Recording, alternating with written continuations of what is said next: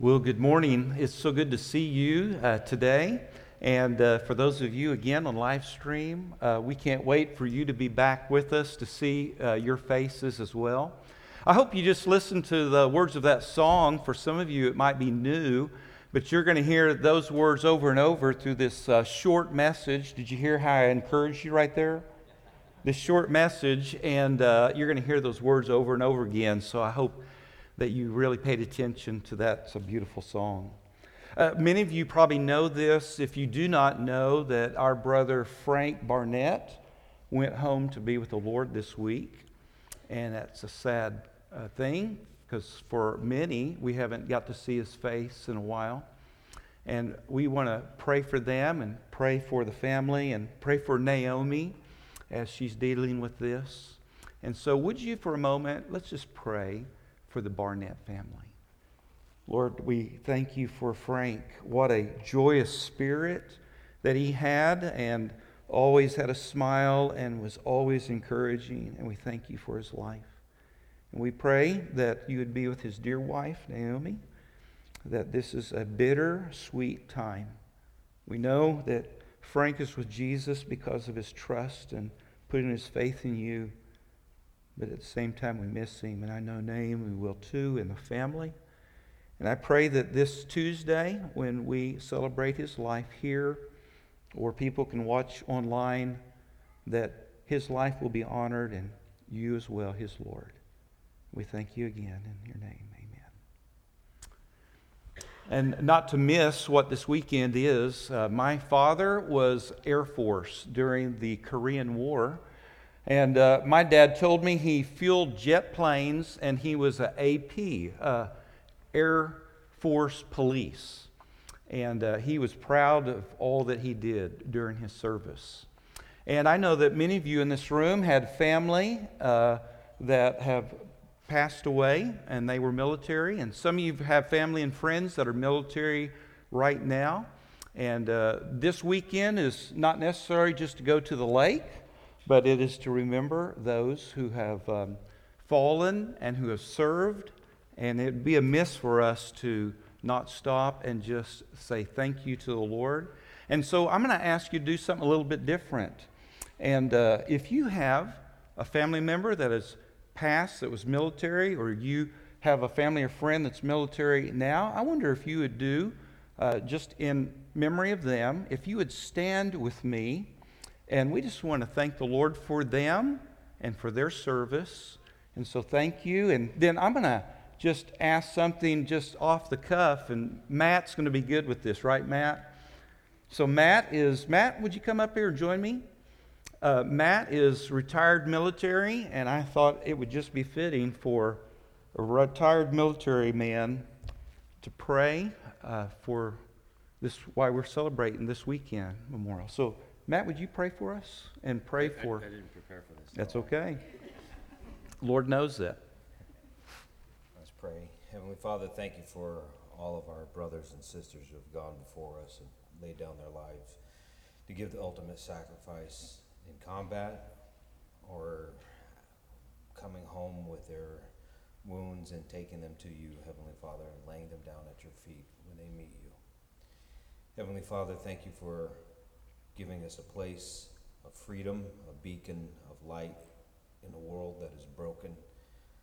Heavenly Father, let the freedom and the beauty that we stand for, righteousness, let that shine through in all that have gone before us, who've blazed the trail and set the pace. Heavenly Father, let us honor them this weekend and let us just lift them up to you. Hold them close and hold them under the flag. Amen. Thanks, Matt. And hey, Matt, thanks for your service. Thank you, sir. Appreciate it. Thank you. Hey, you may be seated and uh, take your Bible, if you will, and turn to 1 Peter. We'll be in chapter 4 again, and we'll finish it up. And for many of you, you'll be happy to know that Pastor Marty, as of right now, is planned to be here next Sunday with a new series. Excited about it. If you've uh, read through the New Testament, you realize that the disciples who followed Jesus, they could adapt to anything and then they could engage wherever they were. That's how Jesus trained them, that they could just go anywhere and adapt to whatever it was. And especially if you read the life of Paul through the book of Acts, you see that he adapted and engaged no matter what. I mean, difficulty was around the corner for Paul in every turn. And yet he continued, he never stopped, he never pulled back, he never shrank to the mission. He just kept doing it. It didn't matter if he was in prison or if he was being stoned or being beating, beaten or if he was having to run for his life many, many times through the book of Acts. And yet, you see that Paul, because he had this call on his life, he just engaged and he adapted and he just kept moving forward. Well, why I say all that is because here Peter's writing to some people that they're disciples of Christ as well, and yet they are being incredibly persecuted. And so, as he's talking to them, he's not just giving them a pep talk, but he is actually reminding them of the mission they've been called to and that they are to continually adapt and to engage and never shrink back. But I know this well because it's just my personality. I can shrink back real quickly if I don't watch out. And I know for many of us that we could shrink back whenever times get difficult or things are a little wonky, they're not quite like they should be, things are out of order, and so we might shrink back. In fact, what happens a lot of times is people, uh, if they're not careful, they turn inward and they begin to have tunnel vision for their own life. And uh, in fact, at the very beginning, it feels like it's a safe haven to like protect yourself and to draw back and to, you know, withdraw. But that might work for just a little bit, but it always backfires. And all of us know this. We've tried this at times to try to shrink back, try to protect ourselves, and yet it always backfires. In fact, there's a quote I'd like for you to see, and it says this Most, not all, of people's gloominess and joylessness is from self absorption and small mindedness. The cure is to embrace a vision of life that is far greater than one's present concerns. And so, I think that's exactly what Peter is saying to his uh, people that he is pastoring at the time, going through all the suffering. And at the same time, because this is God's word, he is, the Spirit of God is saying that to you and I. Hey, don't shrink back, but keep engaged, keep moving forward. If you have to adapt, that's what disciples do. They adapt and they move forward. In fact, we haven't got to do this in a while. And so I'm going to invite you, if you have 1 Peter and even at home, 1 Peter chapter 4, let's stand together and read some passages. Doesn't that feel good? That really feels good. Plus, I'm not the only one standing now, so there you go. Start in verse 1. We talked about this last week. Therefore, Christ suffered in the flesh. Arm yourselves with the same way of thinking. And if you remember from last week, his thinking was to please the Father no matter what comes. If you'll drop down to verse 7, the end of all things is at hand. Therefore, be self controlled and sober minded for the sake of your prayers. Above all, keep loving one another earnestly, since love covers a multitude of sins. Show hospitality to one another without grumbling. As each has received a gift, use it to serve one another as good stewards of God's various grace. Whoever speaks as one who speaks oracles of God. Whoever serves as one who serves by the strength that God supplies, in order that in everything God may be glorified through Jesus Christ. To him belong glory and dominion forever and ever. Amen. Thank you. You may be seated. So we're going to look at verses 8 through 11 real quickly. and so if you'll look at the very beginning of verse 8, it says, above all, keep. And that's what I want to stop for just a moment. It's interesting, this particular word keep, it's connecting what he has been saying in verse 7. And if you remember last week, we talked about be self controlled, have sober thinking so that your prayers aren't just inward, but your prayers are like what God would have you to pray during difficult times. And so keep praying like that. Keep your mind clear. Keep it sober. Don't let anything intoxicate it or take it away from the purposes of God. And at the same time, he says, at the same time, keep on doing something else. It says, never stop or slow down loving one another earnestly. Some of y'all, you have in your translation, it says, love fervently. This particular word means to stretch, to strain, to reach out until it hurts. So, uh, just because we have a small number here, we can do this. How many of y'all ran track when you were in high school or junior high? Any of you? Yeah, I see a few of you. Awesome. And you'll remember this how the coach would tell you as you're getting close to the finish line, that is the last what? Burst. I mean, you stretch and strain. In fact, it might be just that very movement that will win you that race because you stretch and strain just a little harder than somebody else to get across the tape. And so, what Peter is saying is when you and I love one another, we are to do it in a way that is fervent. It has some effort to it, it is stretching and it is straining. So, in other words, what he's saying is listen, in difficult times, it's not time to shrink back from loving one another, but it is really time to even put more effort into loving one another. Here's a little statement I've learned years ago, and I want you to say it with me, would you? Love is only as sincere as the effort put forth to express it. And so, love is only as sincere as whenever you and I put forth some effort to express it to somebody else. There's the word, kind of the key word of that, is giving effort to love one another, not just with words, but with actions and going out of the way.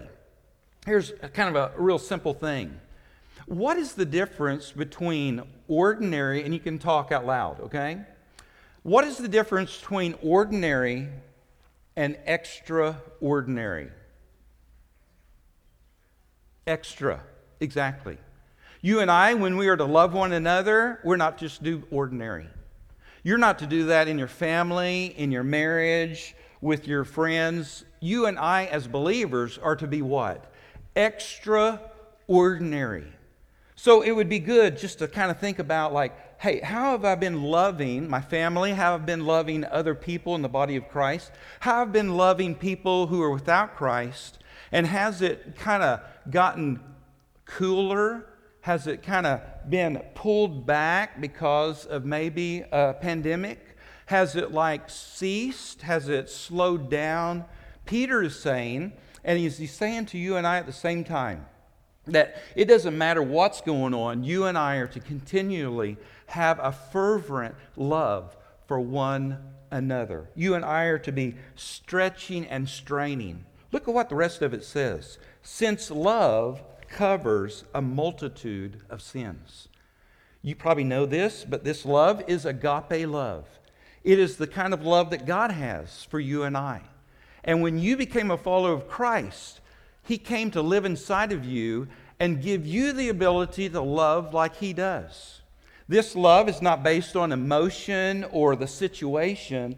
This love is the love of choice. It means even when I was an enemy, He loved me, He chose to love me. You and I, that's how you and I are to love one another. We are to continually to choose to love one another, not because of the circumstance or I'm going to get something back from a loving you or acting kind towards you, but I'm to love you because that's what God did for me. That's what I'm to do for you. I am choosing to love and I'm choosing to just go ahead and forgive. Because you see what it says? Love covers a multitude of sins. It means it just goes ahead and forgives, overlooks petty faults and irritations, and just continues to love others because, hey, I don't want to stop what God is doing in my life. Because here's the thing if you can choose to love, you can also what? Choose to stop loving. And as you stop loving others, guess what happens? Petty things start picking up. Like, I didn't like the way she did that, or the way he did that, or the way she spoke to me. Now, some of you are thinking, like, I'm talking about my wife. Well, okay, I am. So the thing is, I, I didn't like that air, you know, in her voice, or like, why did she say it like that? You know, and what happens is when you stop loving, choosing to love, then things just start irritating you. But yet, you and I, when we choose, we can overlook those things. Look, if you will, verse 9 because he kind of in one breath says you and i are to continue to love one another fervently. Love covers a multitude of sins. Verse 9 show hospitality to one another without grumbling.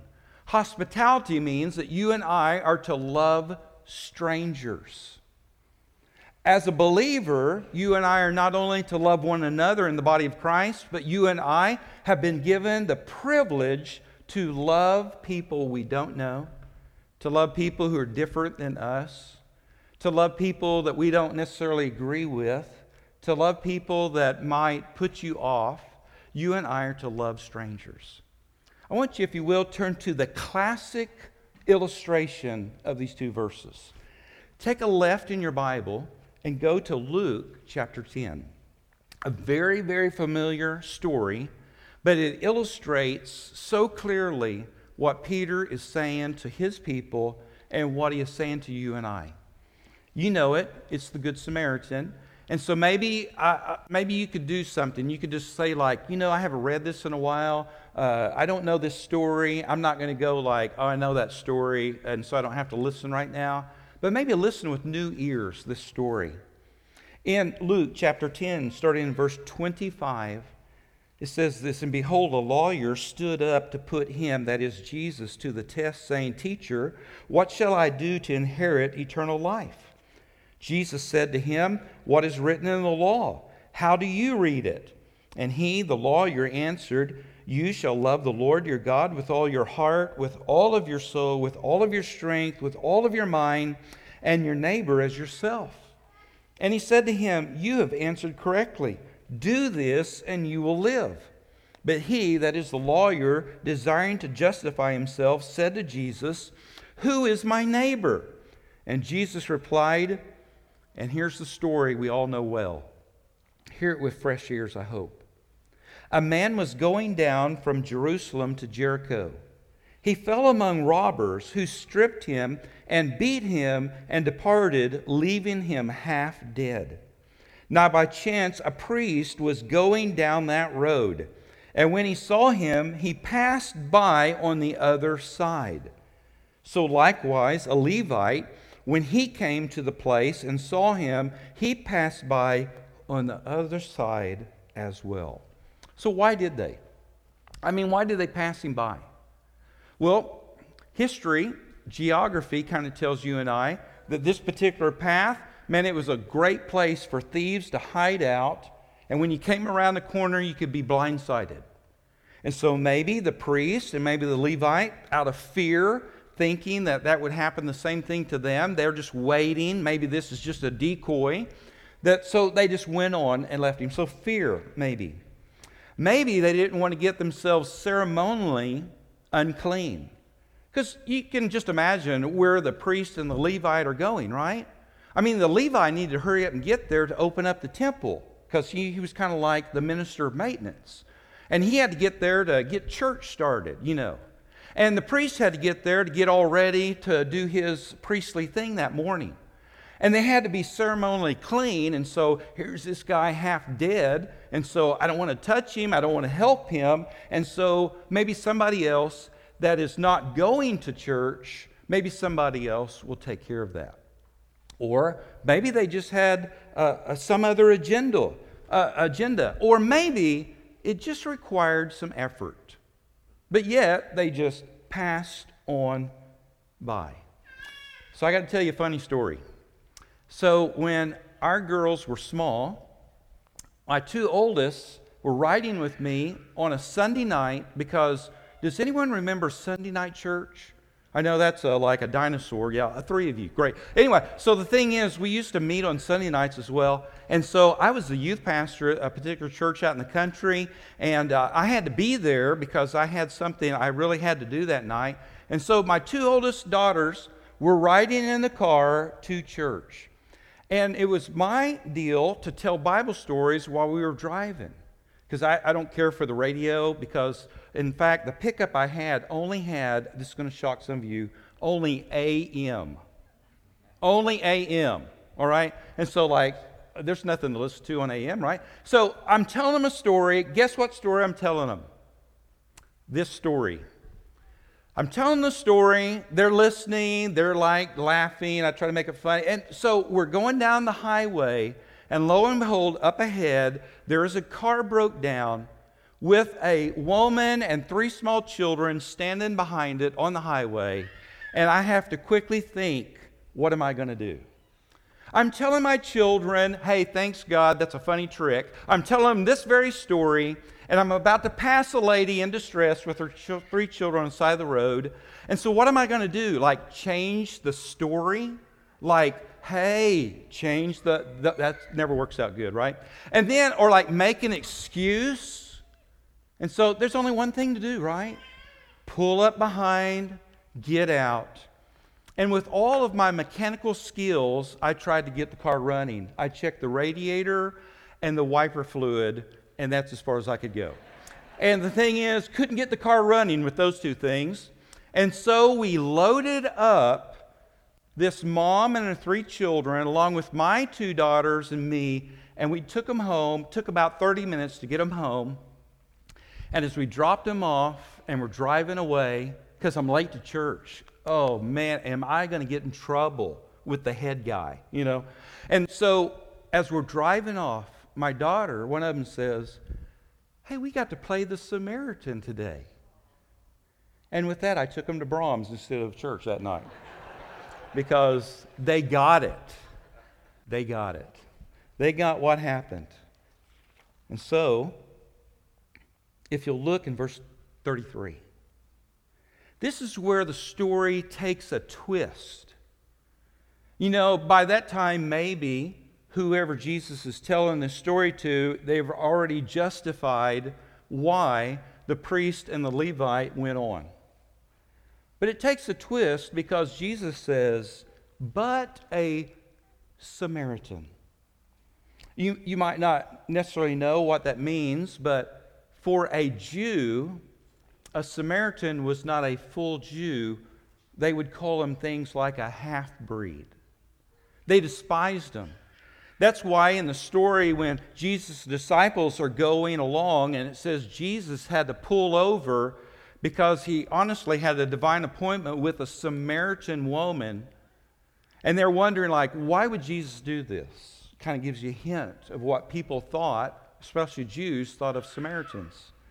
So Jesus says, Hey, there's a Samaritan.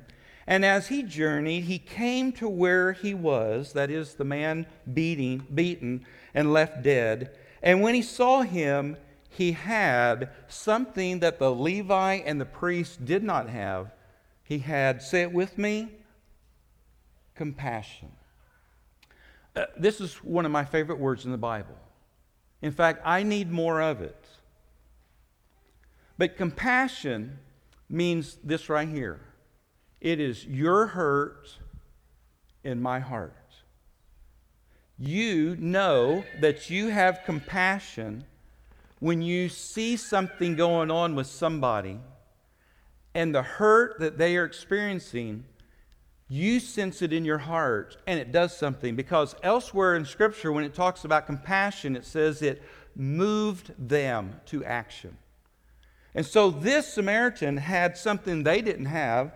They had compassion. That is, they had hurt for this man. But here's the other thing about a Samaritan. You see this from what Peter just said love, love covers a multitude of sins because as a Samaritan, most everybody would slander him. Everybody had something bad to say about him.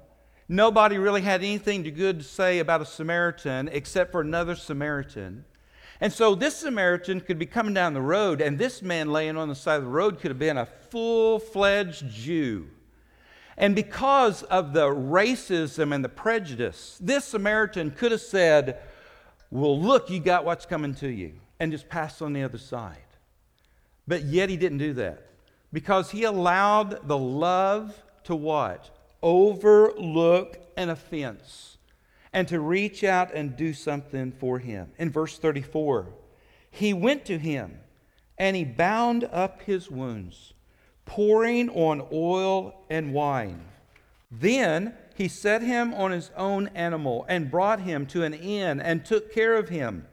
And the next day he took out some money. He took out some money and he gave it to the innkeeper. Here's someone we don't think about a lot. Like, what did this speak to the innkeeper?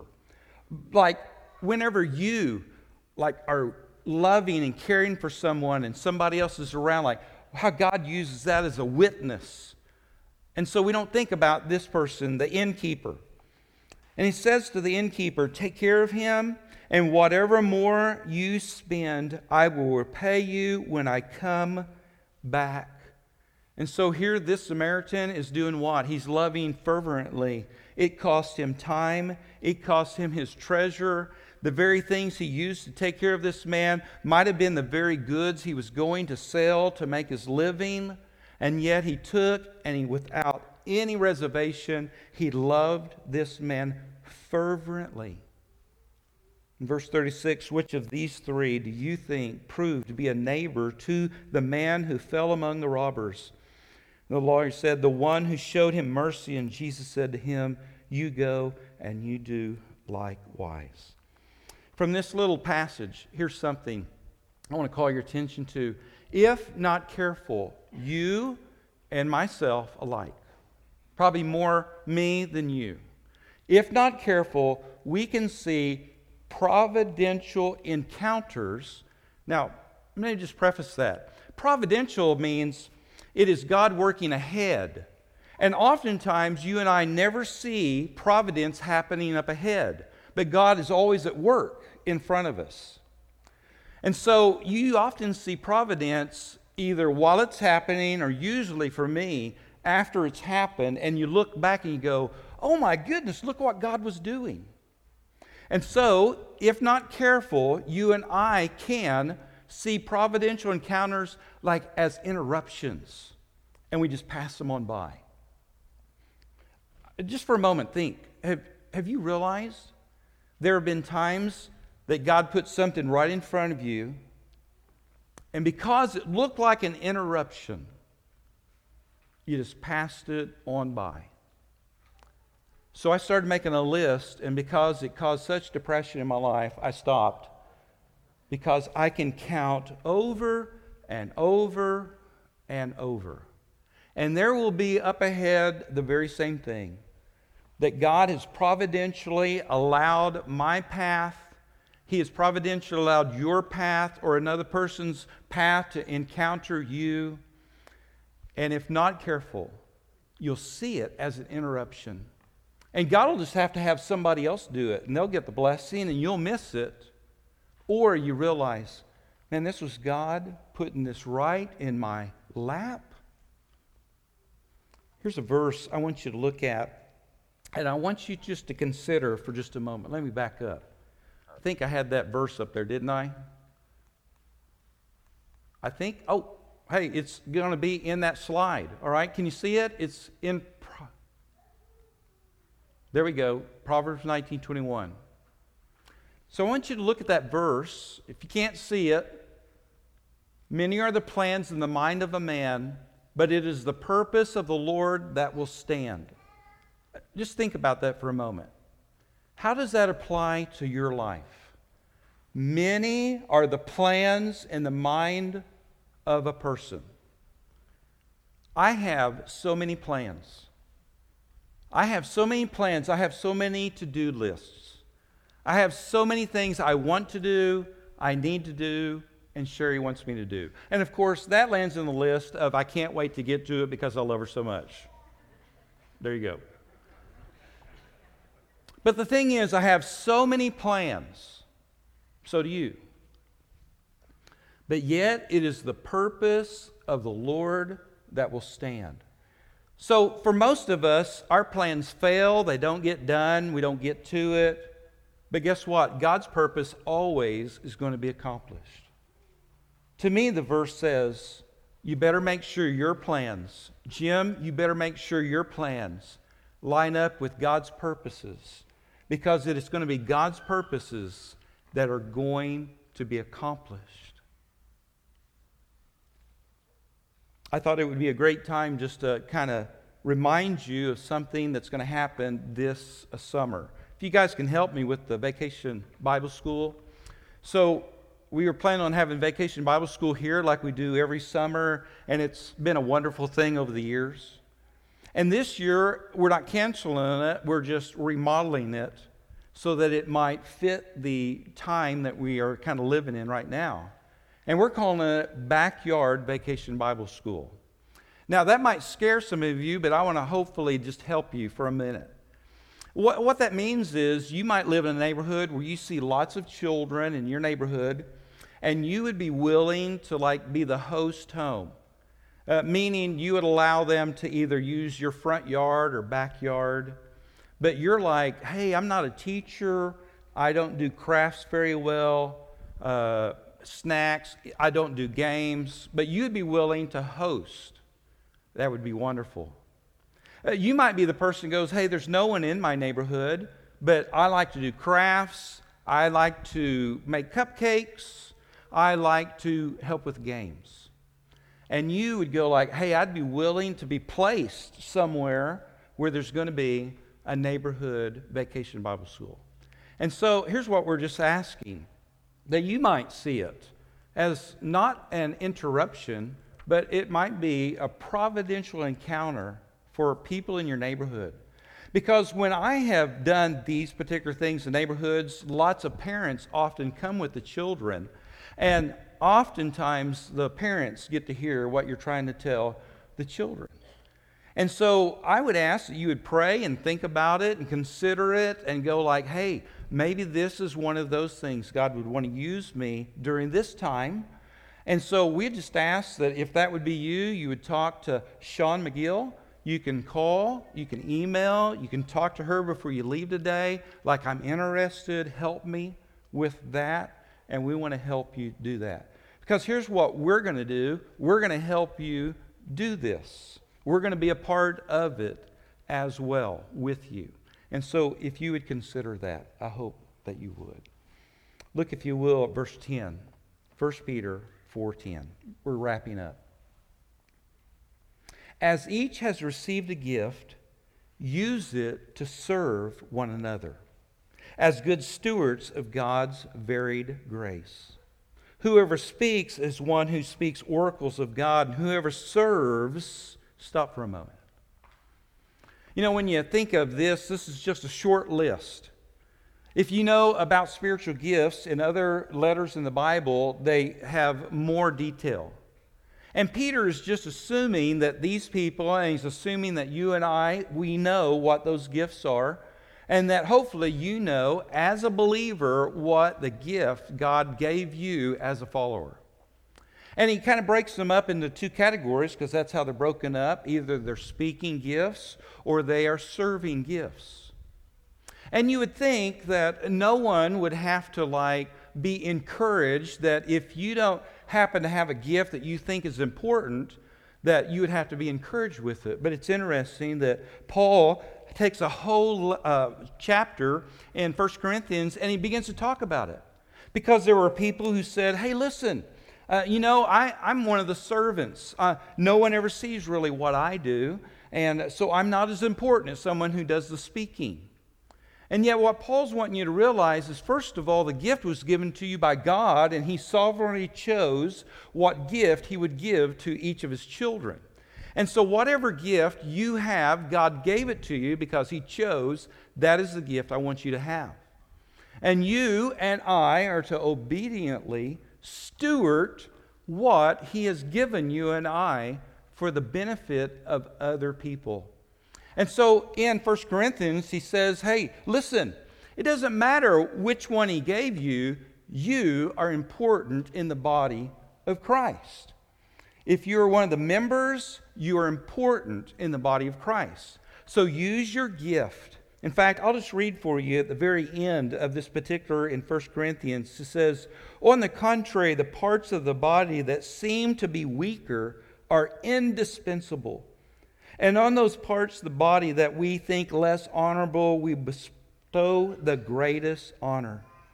And our parts are treated with greater modesty, which are more parts that, hey, you don't see it, but they're absolutely important. God has so composed the body, given greater honor to the parts that lack it, that there may be no division in the body, but that the members may have the same care for one another. If one member suffers, all of them suffer together. If one member is honored, all rejoice together. So take your gift that God has given you and use it. So you might have taken a, a spiritual gift inventory. Some are helpful, some are not. What has helped me the most is this, realizing this. Whatever gift you have, it was given to you supernaturally. But it feels natural to you to do that. Does that make sense? You have been supernaturally given a gift. And you'll pretty well know what that gift is because it comes natural to you when you interact with other people. It just comes out that you are an encourager or that you come alongside and you help somebody without any recognition or being asked. You just happen to see it. Or you have mercy and you can come along beside someone and you can weep with them when they weep. You can cry with them. You can comfort them. And the thing is, you're not doing that just because you're a good person. You're doing that because God gave you that gift and it just comes natural to you. In fact, it goes on to say this in verse 11.